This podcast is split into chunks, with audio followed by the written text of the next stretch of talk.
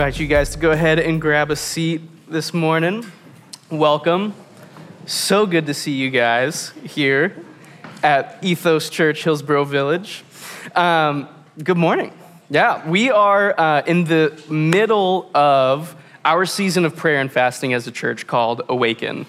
And with that, we're also in the middle of a teaching series that we are doing here alongside that at Hillsboro Village. We're literally right in the middle. We're on week three of five, so we are smack dab right there in the middle. And the series that we are in the middle of here is called My House, Your Home.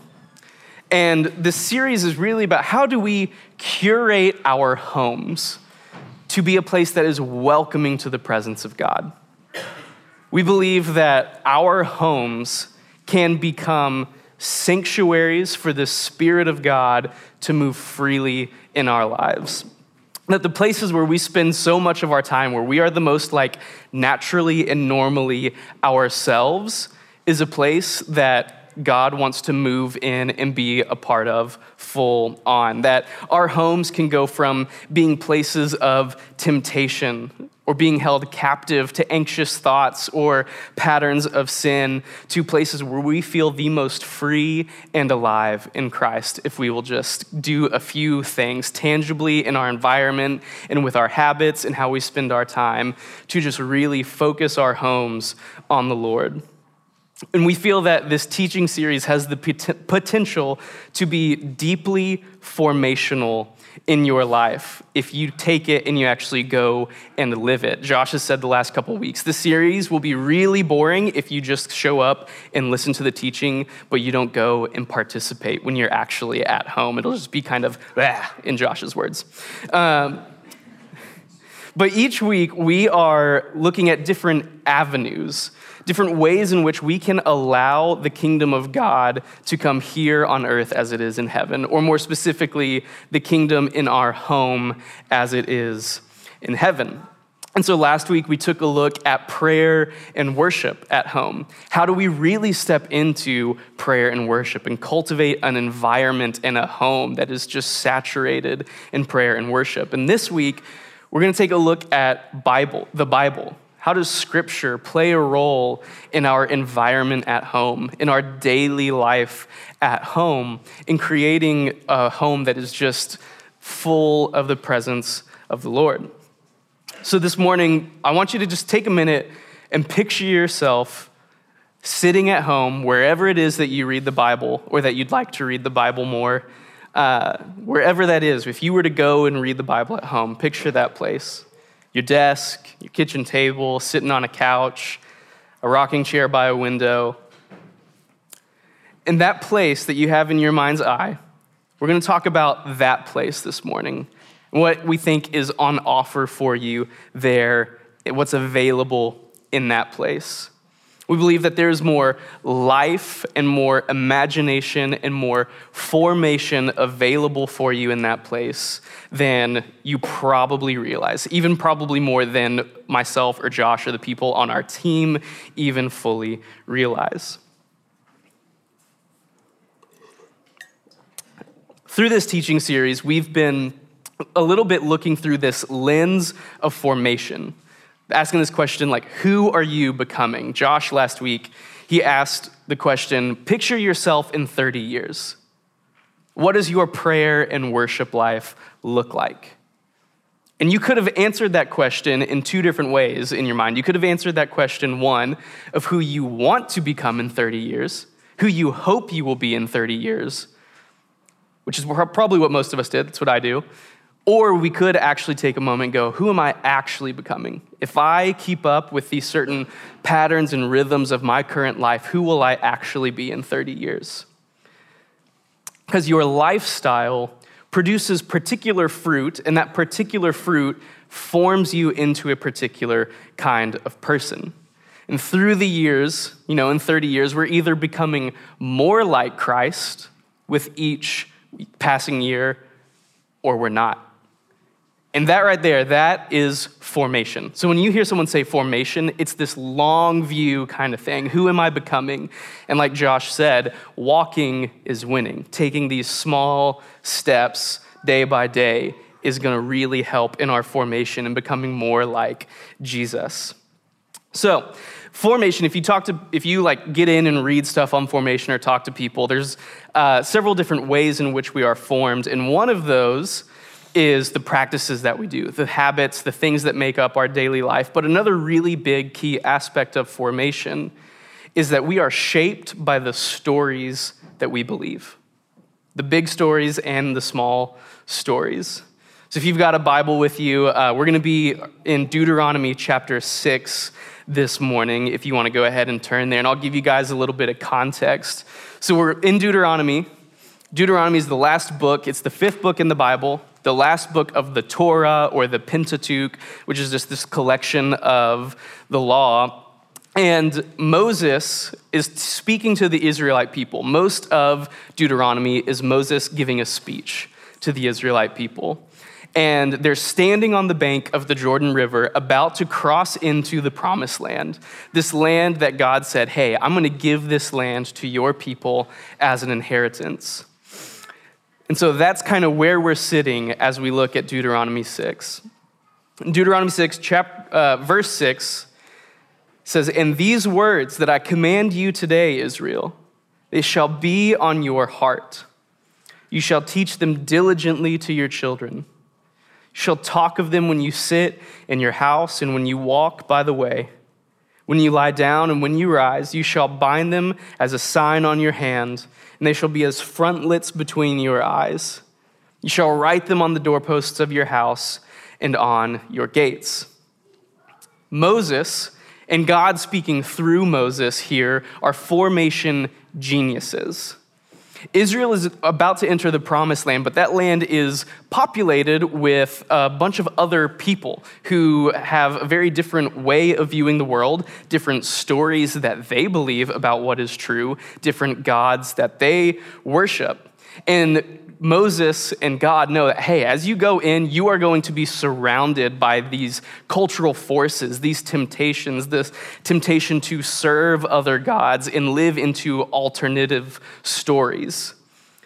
But remember Remember what God did for us. Remember where we came from, that He saved us out of Egypt, that He provided for us in the desert. Remember God. And Moses is kind of giving the Israelites these ancient life hacks to remember their story.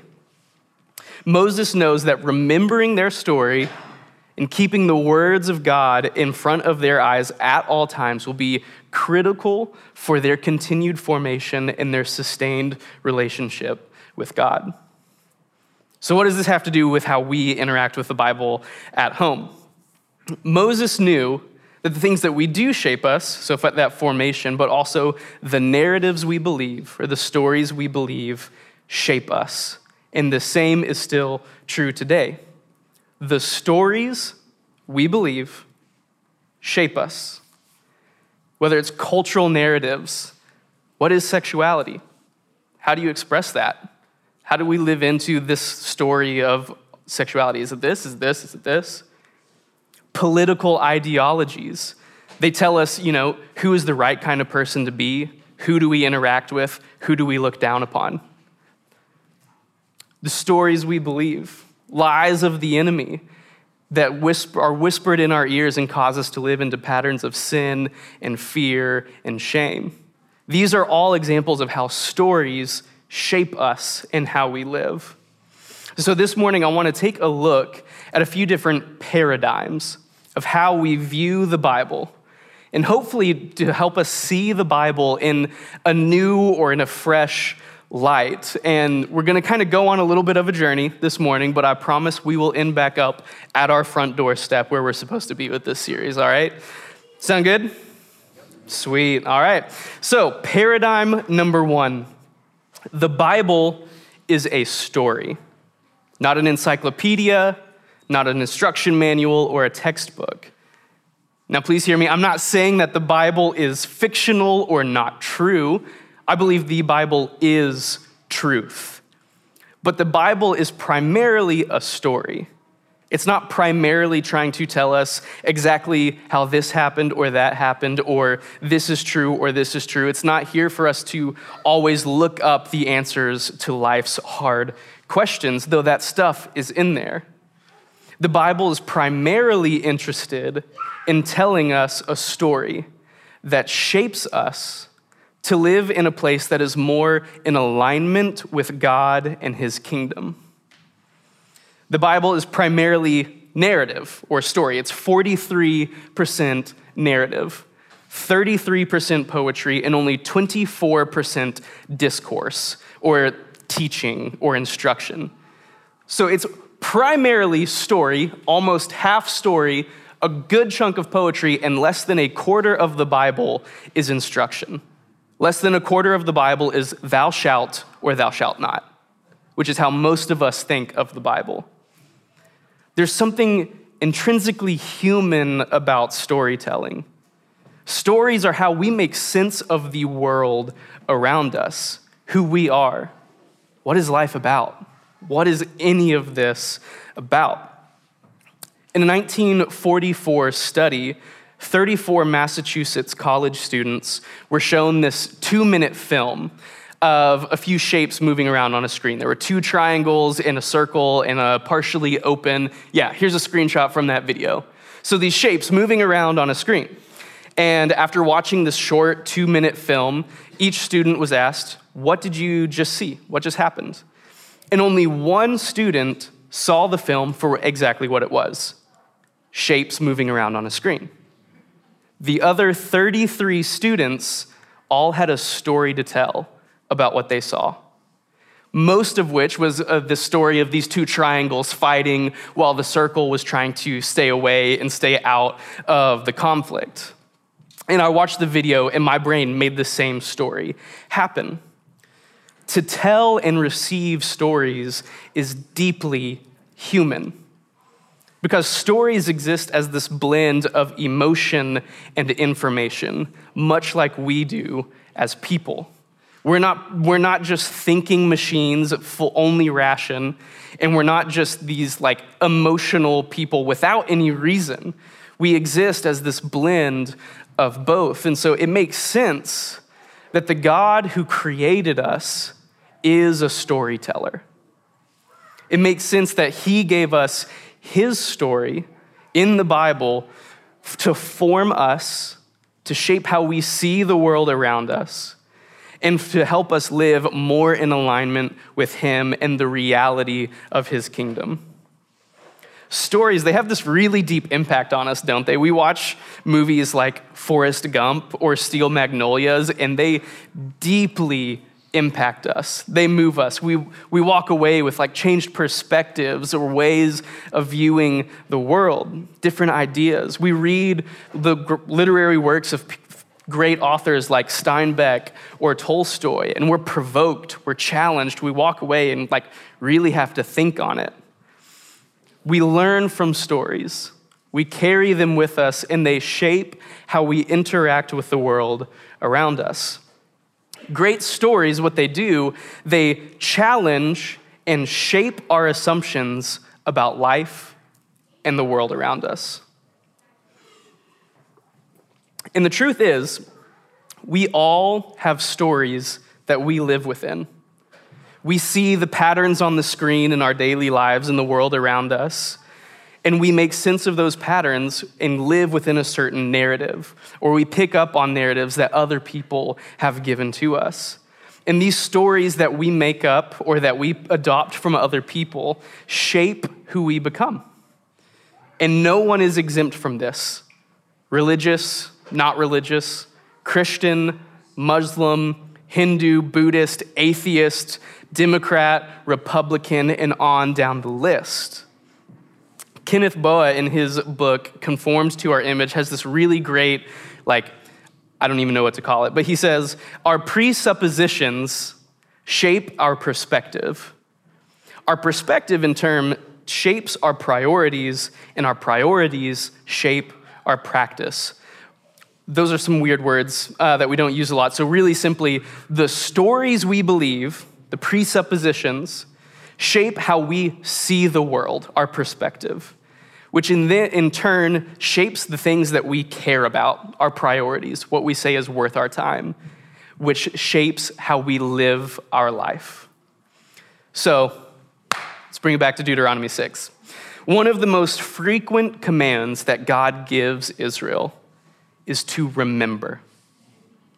Moses is doing this throughout Deuteronomy. Most of Deuteronomy is recapping a lot of what's happened and re giving some instruction. And it's Moses saying, hey, remember your past. Remember where you came from. Remember our story. Remember, remember, remember. God knows how formation works through story and through action. And that, that's what Moses is getting at here in Deuteronomy. And God speaking through Moses, he knew keep this story in front of you at all times, all the time, all day. When you wake up, when you go to bed, everywhere you go, as you're driving to work, as you are walking to class, keep this story right here between your eyes. Make it a central pillar of your life at home. Live in it. Live in this story. Scripture it's vital to our formation because it offers an alternative story. Just like the Israelites needed that story to combat the other stories that they were about to encounter in Canaan. Scripture offers an alternative story to culture, what this life is about, how to have joy and success in it. Scripture offers an alternative story to the stories that we believe due to pain inflicted to us by those around us. Scripture offers an alternative story to the lies of the enemy that are whispered in your ear. Uh, Pastor John Mark Comer, in one of his teachings called The Bible as an Alternative Story, has this quote. It's a little long, but bear with me, it's, it's real good. He says, not only is the Bible a story, but it calls into question all the other stories on offer. And this is what we want the Bible to do to tear down the empires of our heart that are locked from the inside, to tear down our ideologies and isms that we are imprisoned to, and to let us, and to let us out into freedom with Jesus he continues on that we do this by simply reading the Bible and letting it mess with us. Let it upset our equilibrium, disturb us, comfort us, answer our questions, and question our answers. God gave us this story to shape us and to reveal himself to us. Which brings us to paradigm number two. All the other paradigms are shorter than the first one, so breathe easy. So, paradigm number two we read the Bible for formation before we read it for information. The idea of formation, I kind of talked about it earlier, but it's foreign to our everyday life. Most of us are not walking around asking ourselves every morning, Who am I becoming today? Who am I becoming by buying this pair of jeans or whatever? It's not how we normally think. Our society is one of information, well before it's one of formation. We're trained from a very early age to take in and store information. Our society runs on information. We have entire jobs and like work forces whose entire thing is processing and sharing and computing information. Our education system is one of information intake. Remember this, remember this, remember this. Information is everything to us in the West. However, information is not everything to God. This is important to understand about how we are predisposed because we read for information. When we come to a text, more often we come to it to gain information, to gain knowledge we take, think about how we are taught to read for exams. You take the ACT or the SAT, and you've got this reading comprehension part where you read a couple pages or a paragraph or whatever, and it's like, all right, what all do you remember from that text? We read food labels, we read articles, we read blogs, all these things. And information is not bad. I love learning. If you know me, I'm constantly, I'm trying to learn or have books going on, whatever. Information is not bad. But information and formation are not the same thing. And we like to equate the two a lot of the time. I was listening to a podcast several months ago, and they had this really profound thing they said. They said, We as people, we prefer insight to change. Meaning, something's going on in our lives, something's wrong, and we want to learn an answer because we think the answer is the same as fixing the problem. And we're actually pretty slow to enact real change, real lasting change based on the answers that we do find. I'm gonna take a moment and pick on the Enneagram for a little bit. I hear this a ton with Enneagram culture. This, this tool for us to like learn about ourselves, the personality test if you're not familiar, and it's a tool for us to learn about ourselves in order to become a more whole person. But oftentimes I hear people talk about the Enneagram, we're like, oh, well, I'm a 19, so that's just the way I am, and use it as an excuse to carry on business as usual. And I'm going to tread really lightly here, but I also sometimes feel like I see traces of this in some counseling and uh, in some counseling culture where we go to a counselor or a psychologist or whatever, and they give us answers. They tell us things about ourselves and our life, but too often it kind of just stops there. We learn this information and we don't move forward with it. And we bring this way of thinking to the Bible and I think that this can kind of trip us up as we read more for information. We approach great works of literature very differently than we approach an encyclopedia or a textbook. And we need to learn that, sorry, never mind. How, we, how do we read for formation then? If we're so predisposed to reading for information, how do we read for formation? As John Mark said in that quote above, we simply read it and we let it begin to mess with us. And this is where paradigm number three comes in. The Bible is for dialogue, not monologue. As we allow the Bible to mess with us, we then need to process what it is that we're reading. Like a great film or a great novel, the Bible requires contemplation and dialogue.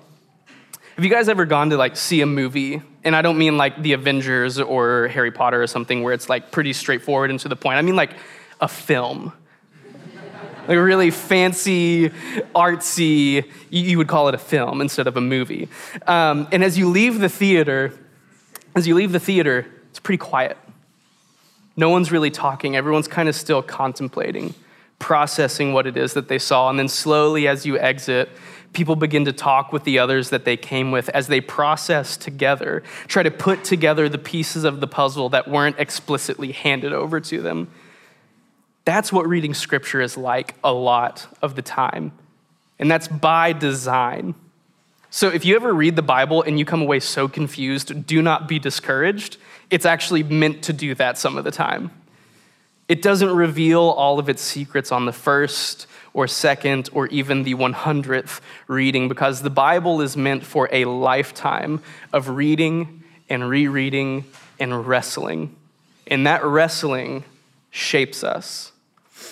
Luckily, the same God that inspired the words on these pages, if you are in Christ, He lives within you. And He would love nothing more than to dialogue with you and help you process what it is that you are reading about. So, as we read scripture, we should pause and reflect and pray and speak as we read and process. So, God speaks through scripture. And he kind of does this through three primary ways. Luke, uh, we can go one more slide. Yeah, God speaks through scripture in, in three kind of main ways through revelation, through resonance, and through resistance. A quick word on each. Revelation is that moment when you're reading and God just reveals something new about himself or about us or about reality. It's that moment when you're reading scripture and all of a sudden something just it clicks, a light bulb turns on and you're like, "Oh my gosh, has anyone ever experienced that?" Yeah. Awesome. That is revelation. Mean, God also, that's God speaking to you. God also speaks in resonance. Those moments when we're reading scripture and just something deep within our soul resonates with the words on the page. It's like it's speaking directly into our life, what we've been going through, what we're walking through. And just this word comes that is a fresh glass of water to our soul, or this deep, resounding yes deep within us, groaning for the coming fullness of God's kingdom. That's resonance. And then also resistance, the one we don't like as much. Have you ever been reading scripture and it kind of makes you squirm in your seat a little bit, makes you uncomfortable? You get the back sweats, or you're just kind of like, I'm just going to keep going. I don't, I don't like that one. I wish that wasn't there. So I'm just going to skip to the next part because I like the next part a lot. That's resistance. Or sometimes it makes us angry, or we don't want to hear it. We want to keep going, ignore, explain away. I'm going to go look up five different reasons on why that doesn't mean what I think it means as I'm reading it right now. This is often resistance. It's the voice of God pointing out areas of our lives that are not in alignment with his kingdom. Ways that, as Josh would have said a few weeks ago, are anti flourishing. God is speaking through his scripture, and dialogue should be normal as we encounter these things. There's, we can kind of dialogue, break it down in three different ways if you go to the next slide. So, yeah, we dialogue with God as we read before we even get into Scripture. I oftentimes, as I come to Scripture, before I crack this open, I'll just say, Lord, would you speak to me today? And I have this expectant expectation of hearing from Him. And God, would you give me eyes to see and ears to hear what it is that you are saying? So we dialogue with God before we even begin to read Scripture. And then we dialogue with God during our reading as we come across things that are either revelation or resonance or resistance, we pause, we meditate. We say, God, what are you saying here? What are you trying to say? And we also continue to dialogue with God even after the fact as we reflect and contemplate with God in prayer and we respond appropriately, whether that is confession and repentance or whether that is thanksgiving, praise, and adoration or something in between and we use the Bible to speak, to dialogue with God. Because the Bible is for our formation. God speaks and we respond in prayer and we begin to engage Scripture prayerfully like this with an open heart and open ears, and you will begin to encounter the living God through His Scripture most of the time, if not all of the time. And we learn to hear the voice of our Heavenly Father in His Word and in prayer. And so all this talk brings us back to our front doorstep. Here we go. You guys ready? We're back home, unlocking the front door, head on in. Paradigm number four the Bible is a story that we participate in, not one that we simply observe. There's this uh, pastor, this UK pastor named Pete Hughes, and he has this great line The story you live in is the story you live out. That's so good. If you don't remember anything, take that one. The story you live in is the story you live out. You see this come alive in people who are deeply steeped in the biblical story. In uh, Win Collier's biography of Eugene Peterson called A Burning in My Bones, he talks about as you, as you read Eugene's writings, as you read his poetry, as you listen to his sermons, as you listen to him pastor the people that he pastored, his words were always saturated with biblical language, with biblical imagery, the characters of the Bible. It shaped the way he saw the world around it, but it goes beyond that into becoming participants in the story. Have you ever watched uh, a movie or read a book and wished that you lived in that and that it was real? As a kid, I wished so badly that Pokemon were real and that I could go catch them and like, like here's a Pokemon right here, and we could all like pet it or whatever. Or I wish that I could go to Hogwarts. And I know like you can go to the set in the places that inspired it, but I mean like the real Hogwarts. I wanted to go there so bad. I hoped on my 11th birthday I would get that letter and be like, you know, sorry. Um, or that. or that Jedi were real. I mean, come on, lightsabers, the Force, being able to manipulate things, like, that would be so cool.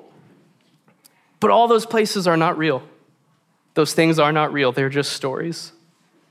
That's not what the Bible is. We read the stories of Jesus and we're invited into that story. As we walk by the Spirit and as we become more like our rabbi, we don't just read about miracles, we experience them and we see them. We don't just read about the love of God, we receive it and we share it. We don't just read about the hospitality of Jesus, we receive it and we share it. And we invite new participants into this story. New Testament scholar N.T. Wright talks about how creation, or sorry, talks about scripture as a five act play. Act one, creation, Genesis 1 and 2. Act 2, fall, Genesis 3 through 11. Act 3, Israel, which is the rest of the Old Testament. It's the biggest chunk. Act four, Jesus in the Gospels. And then Act five, the church, starting in Acts one and on to today. That, that story, Act five, is still being played out through the church, through you, through me, through our brothers and sisters in Christ all across the globe. Guys, God is not a fairy tale creature. He is alive and among us, indwelling his creation. Wright argues that as participants in this story, in Act 5, that we need to know our lines, that we need to learn the language and the history of the acts that came before us because they give us cues as to how this story works, how it plays out. And we allow this story to shape us, to shape our view of reality and form us into participants in the story. And we invite others to come and participate as well. So, as Moses said, talk about this story when you sit in your house, when you walk by the way, when you lie down, and when you rise. Bind it as signs on your hand and as frontlets between your eyes, and write this story on the doorposts of your house and on your gates. Marinate in this story. Let this story shape you. Let it shatter your false worldviews and let it give you the God view that will set you free. Use it to dialogue with your Heavenly Father as He teaches you what reality in His kingdom is learn the language of the story, and begin to see the world through this lens as you become a participant in it. So, that place I had you imagine at the beginning of our time together where you read the Bible, the next time you sit there, remember it's a story and it's here for your formation. Begin in prayer, asking God to speak and reflect and meditate with Him. Let it mess with you. Let it shape you into a participant as you receive God's word. Before we move to our time of reflection, I'm actually going to invite our brother Cody Hunter up. If you guys want to give him a hand, yeah. I've asked Cody to come share uh, just a little bit about his story and his experience with scripture in his home and all of that. So go for it, Cody. Yeah. What's up, guys? How's it going? Um, Okay, so the Bible. Um, if you're like me, or I'll just give you a little snapshot of my story. I grew up in a Christian household, Christian elementary school, junior high, high school, straight into three Christian colleges. Um, so the Bible and the story of the Bible was part of my life as far back as I can remember. Um, However, I kind of got to this point, and I, I, don't mean that in like a baggage inducing way. It was like, it was a very good thing that the narrative, the story of Scripture, who Jesus was, how he fit into the story of Israel was a part of my life to where I understood that. I knew it. It was very much a part of who I was growing up. Uh, but if you're like me, I got to the end of college and I was like, I, I, don't know whether it was a sermon or something just dawned on me. I was like, I have been in this word my whole life, but I don't actually think I've ever read it all the way through top to bottom. Like, my attitude was like, oh, I've heard enough sermons and read enough of it to where I'm sure somewhere along the line I've read the whole thing. I bet I've got the whole thing, probably. Then right out of college, it just kind of dawned on me. It's like, I don't think I've actually read this thing top to bottom. And I was like, I don't want that to be the case. I'm leaving college. Nobody after this point is going to be like, hey, cramming Bible down my throat. I want to make this a part of who I am, like in and of myself. So I was like, right out of college, I was like, I'm going to read this thing all the way through, and I'm going to try to make that a habit for me, just like a part of who I am in my life. And so, right out of college, um, moved back home, had a job that had some flexibility, so it allowed me to have some nice slow mornings. And I got myself a reading plan again, because I'd done that before, but I got it again. I was like, this time is going to be different. And I just started slowly chipping through that thing. Um, and we're about, I think I graduated like 10 years ago from college this year. And at this point, I'd say I've read through the Bible top to bottom probably four or five times at this point. Not, not as a brag or anything like that, but just to say, like, not that long ago, that was not the case. And I just kind of, knowing all of this, exactly what Gentry has said, the importance of this, decided to make this like a kind of a, no excuses, it's going to be a part of my life thing. So um, the, the fruit of that uh, has been uh, incredible. It's just been kind of exactly what Gentry said. It, it, when you realize that the Bible is not your handbook, it's not your cheat sheet, it is a story that is trying to form everything about life your view on life, your view on the people that you interact with, your view on who you are. All of that, you can start to engage with it in this really, really sweet way. So I, I would say some of the some of the practicals. Uh, man, there is no excuse for uh, not like having the resources to dig into the, the bible's really confusing. And if you just jump in it's going to ask a lot of questions and you're going to leave really confused. Internet just blows open the door for just incredible, incredible resources. And you can find those from easily accessible, like I always pitch the Bible Project, amazing, amazing resource.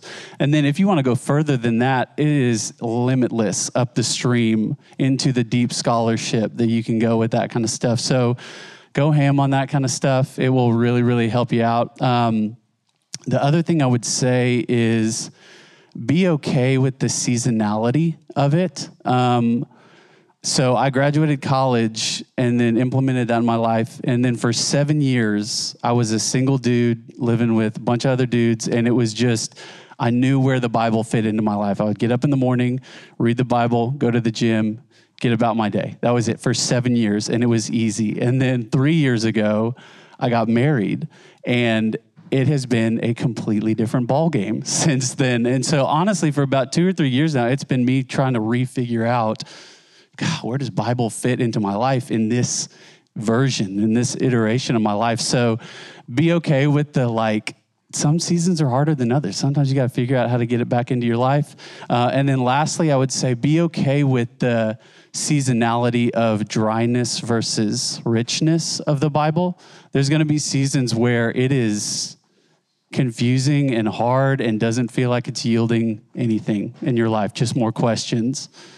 And then there's going to be seasons where it's like every morning it is yielding some sort of rich, rich treasure for you to hold on to through your week.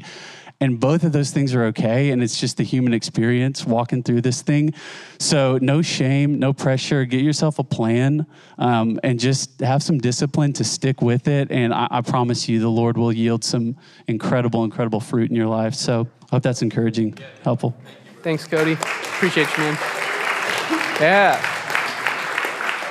On that, uh, on that last bit he said of like seasons where it's just dry and confusing I, I love, I learned a little while back that there's in some traditions of Judaism, when they encounter scripture and they come across a, something that's confusing that they don't understand, they actually like celebrate because they're like, one day I'll understand this. I don't right now, but one day I will. And they like celebrate. It's such a fun way of viewing viewing scripture like that. All right, so for the next few minutes, we're just going to move into some time of reflection. Under the inside aisle chairs, on every other chair, there are these little sheets of paper. Take those and pass those around. And Luke, if you want to throw up the communion slide, you can reflect using this sheet of paper, a little weekly guide for you. But take a minute on your own and answer these two questions. What is one way that you can begin to encounter the Bible in your home? And what is something practical you can do to help see your home as a place where the Bible comes alive? And then just invite you guys to step into that this week.